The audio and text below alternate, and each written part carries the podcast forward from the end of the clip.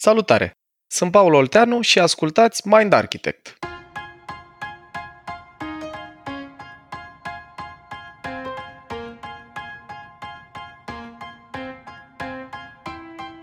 Te-ai întrebat vreodată de ce o văcuță adoptă un pui de cățel și îl crește? Paul Olteanu are răspunsul la această întrebare și la alte întrebări despre creier în episodul de azi. Iar dacă vă place ce auziți, nu numai că puteți intra pe mindarchitect.ro pentru alte episoade și resurse, dar ne puteți susține pentru a continua producția acestui podcast pe pagina de Patreon de pe site-ul nostru. Paul, am auzit că în capul nostru nu e doar un creier, ci de fapt sunt mai multe. Cât de adevărat e asta? Mie descoperirea asta mi-a schimbat la propriu viața. Dragule, e adevărată, dar e o metaforă mai degrabă pentru realitatea noastră biologică. Povestea e așa. Un uh, doctor pe numele lui Paul McLean, în anii 70, a venit cu o teorie, cum că noi avem un creier triun. I-a zis trai un brain și cumva dă și numele teoriei. Și el a zis în esență că avem trei mari structuri corticale care corespund unor perioade evolutive diferite. Teoria asta a intrat așa într-un con de umbră o vreme și până anii 90 a fost reactivată cumva, a reapărut în spotlight și a devenit normă în neuroștiință. Adică cumva acum dacă citim o carte despre neuroștiință, ea o să cam vorbească despre astea trei structuri. Și astea trei foarte pe scurt sunt așa.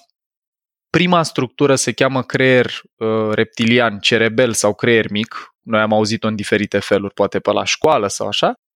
Și cea mai veche structură corticală pe care o avem, asta cumva, dacă ne gândim la vechimea ei, are undeva între 500 și 250 de milioane de ani. Deci, guys, e super bătrână și se ocupă cu a menține funcțiile corpului, să ne bată inima, să ne reglăm temperatura și așa mai departe, să respirăm și rutează informația în sus și în jos, adică preia informația de la celelalte structuri, de care vă zic imediat, și le, le duce în jos către corp sub formă de comenzi și viceversa. Primește informație senzorială pe șirea spinării de la corp și o trimite către structurile mai evoluate pentru procesare mai aprofundată. Practic, reptilianul este cel care răspunde la întrebarea dacă sunt în siguranță. Deci reptilianul, în esență, da, se ocupă cu a ne ține în siguranță și se ocupă și cu a ne ține în viață. În esență, e cea mai importantă parte pentru funcții de bază.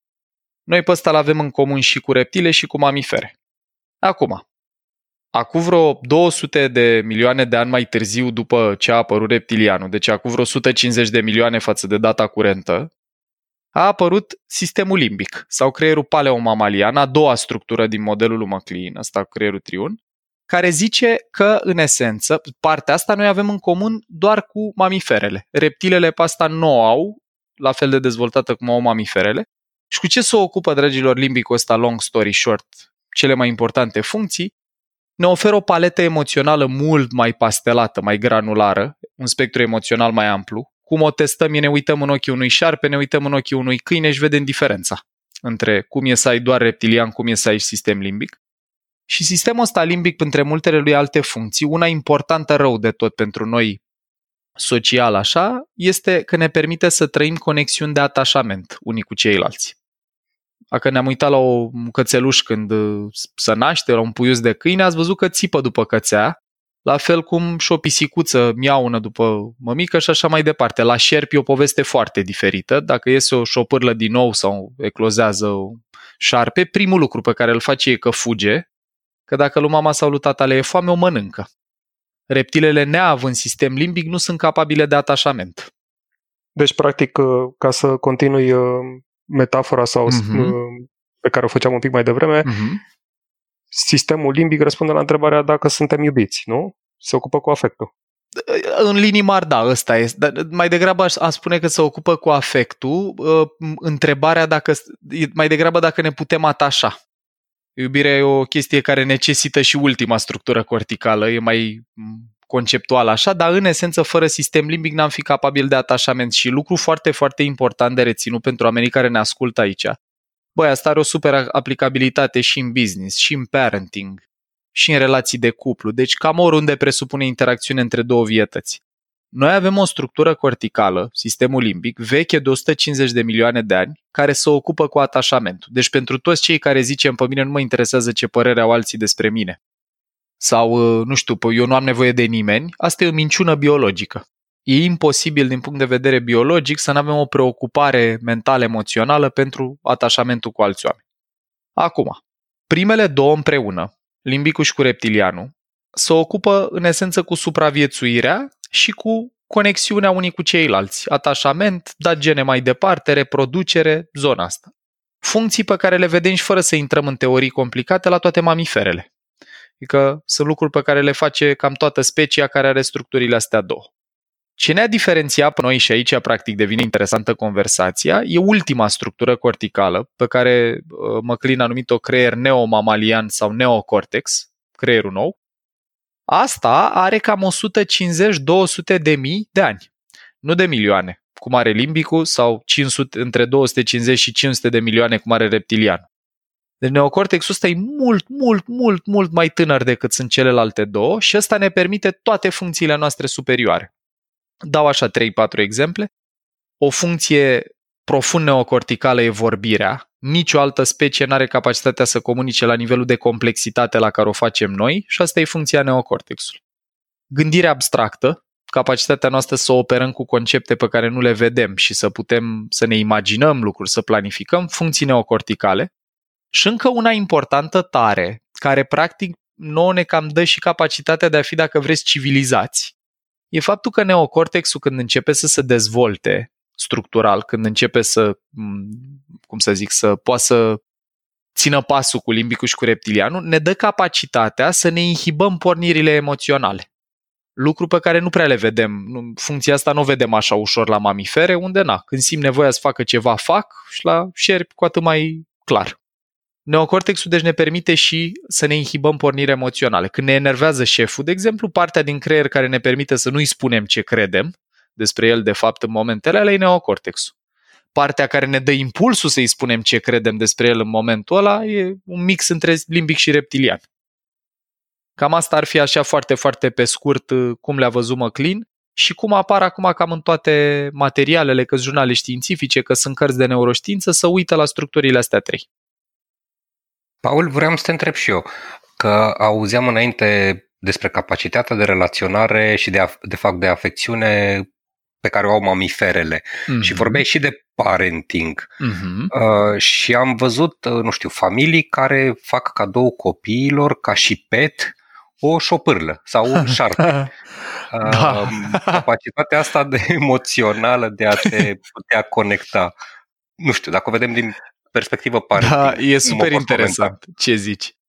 Mă, dacă facem cadou, uite, eu de exemplu când eram copil am primit două țestoase, două bruscuțe țestoase, pe care eu le-am iubit foarte mult. Dar ele nu erau la fel de afectoase cu mine cum eram eu cu ele.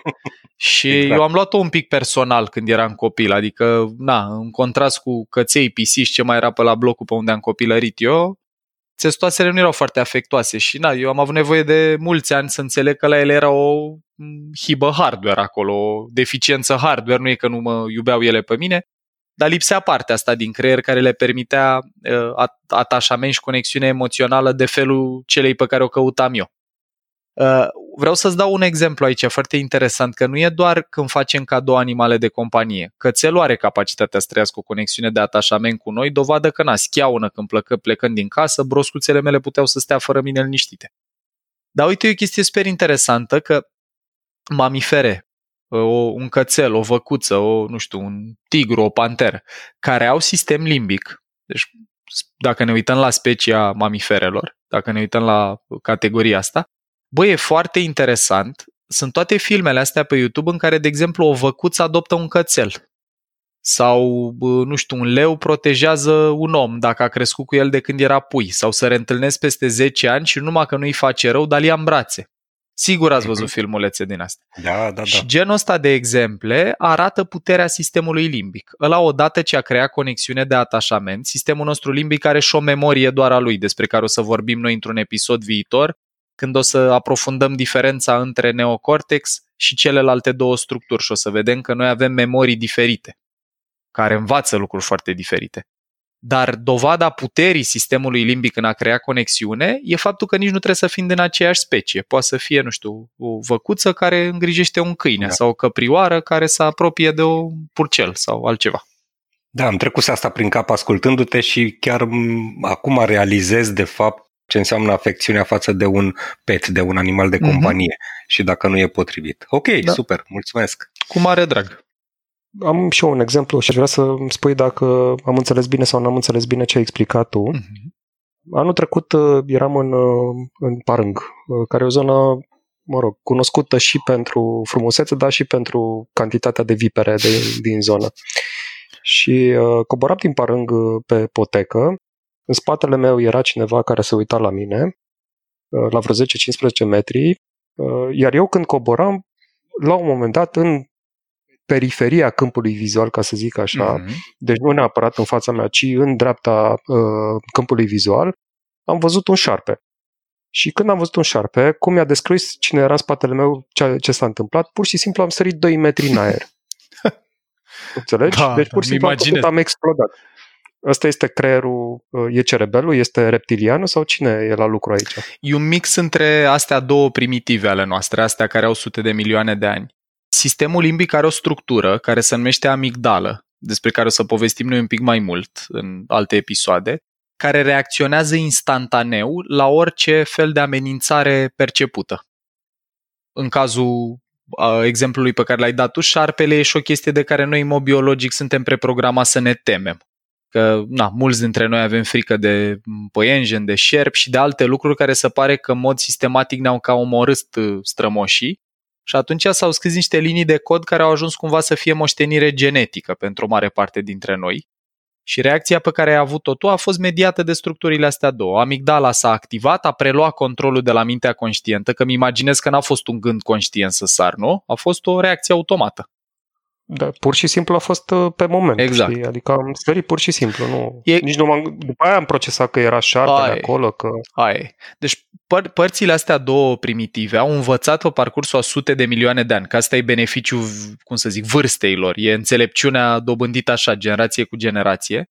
Când văd amenințări să reacționeze instantaneu până când neocortexul nostru evoluat, care poate să se prindă, să clasifice, să zică e viperă cu corn, e șarpe cu clopoței, e mai știu eu ce, să reacționeze instantaneu să ne salveze viața. Partea interesantă, tranzit, fac o tranziție de la ce ai povestit tu, e că, din păcate, pentru viața noastră cotidiană, creierul nostru nu prea știe să facă diferența foarte bine între amenințări de viață și de moarte, cum e cea pe care ai întâlnit-o tu, și amenințări mai puțin de viață și de moarte, cum ar fi, nu știu, că primești un mail în care se schimbă deadline-ul. Sunt uh, studii peste studii făcute în sensul ăsta care arată că dacă pui un remene pe capul nostru și te uiți la ce zone din creier se activează când trăim lucruri de genul ăsta, nu știu, invalidarea statutului, un deadline care se modifică, o comandă la mâncare pe care ai făcut-o și care n-a fost completă la livrare sau ți-au livrat altceva, nu vorbim de intensitatea emoției, că nu sar neapărat 2 metri peste birou managerului când îți schimbă deadline-ul, dar dacă ne uităm ce se întâmplă în creier, efectiv ce zone se activează, se activează aceleași ca atunci când uh, te întâlnești cu șarpele sau cu ursul. Și aici cumva e o sabie cu două tăișuri. E foarte bine pentru supraviețuire că avem practic firewall-ul ăsta super prezent și puternic care nu obosește niciodată. E nasol pentru colaborare și conviețuire câteodată că noi reușim să ne facem unii pe alții să ne simțim amenințați fără să vrem. Și atunci tot alea preiau controlul.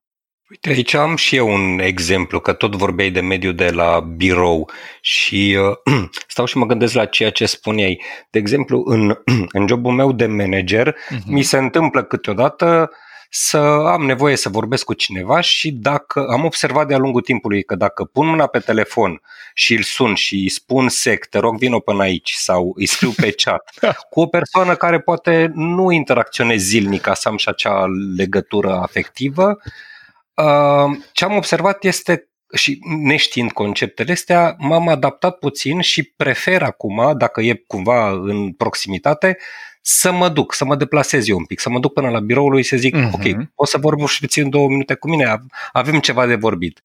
Mi se pare că uh, reacția pe care o avea de speriat, venea totdeauna, lumea venea, mi se părea că vine speriată. La tăiere. Exact. Și cred că și aici ai vorba de, de... E super exemplu tău.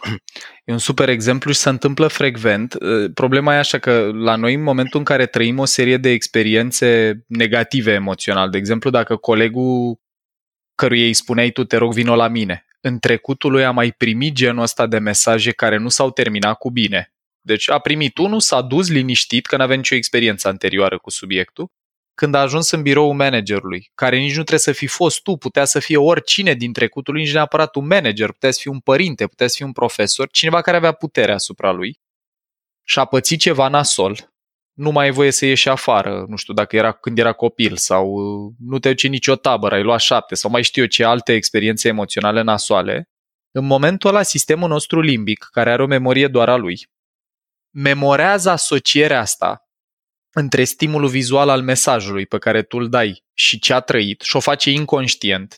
Ce numea Freud minte inconștientă, dacă vreți, e cu precădere sistemul limbic și setul lui de memorii, că sunt mai multe despre care vom povesti. Și în momentul în care tu te duci la el, nu mai reactivezi rețeaua aia, că practic să vină managerul la tine sau să intri, să bazi la ușă tu și să spui, băi, vreau două minute să-ți răpezi din timp, nu e nimic grav, vreau doar să zic o idee e un stimul care nu e încărcat cu emoție negativă. Construiesc rapid de tot pe exemplu tău, eu trăiesc asta în relația de cuplu, mi se întâmpla, mă rog, acum am mai lucrat la mi-o tempera, dar de exemplu când primeam mesaje cu întrebarea la ce oră ajunge acasă, pentru că în trecutul meu întrebarea asta era încărcată cu foarte multă emoție negativă, din registru îngrădire, control.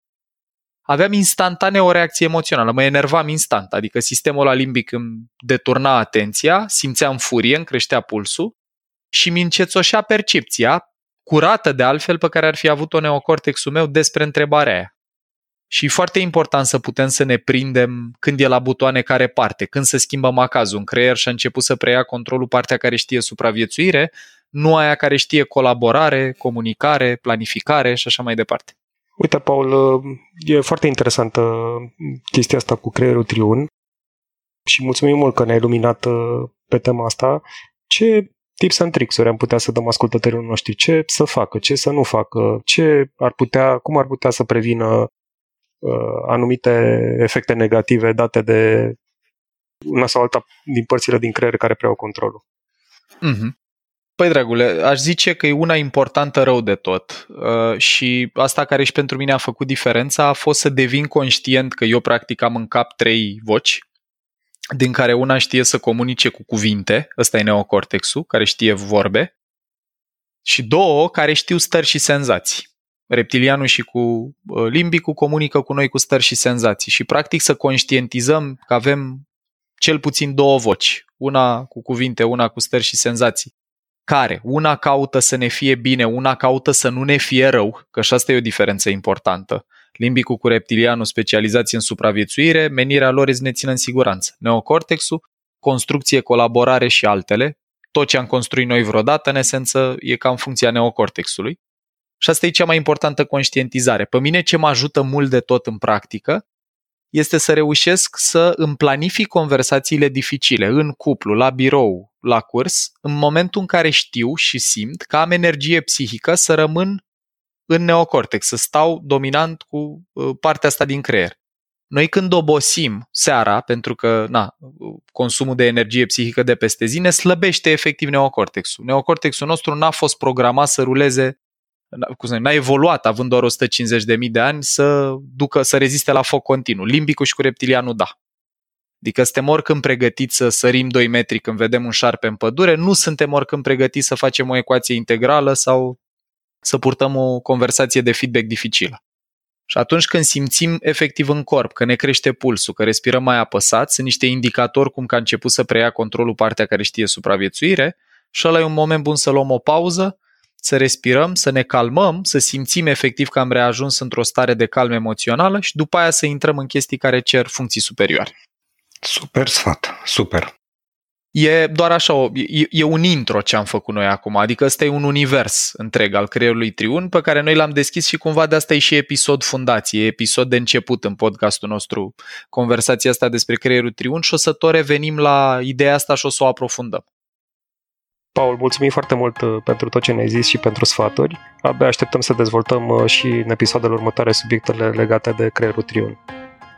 Și eu, dragilor, mă bucur tare. Sper să ajungă genul ăsta de cunoaștere la cât mai mulți oameni și vă doresc neocortex puternic și sistem limbic liniștit. Mulțumim! Mulțumim!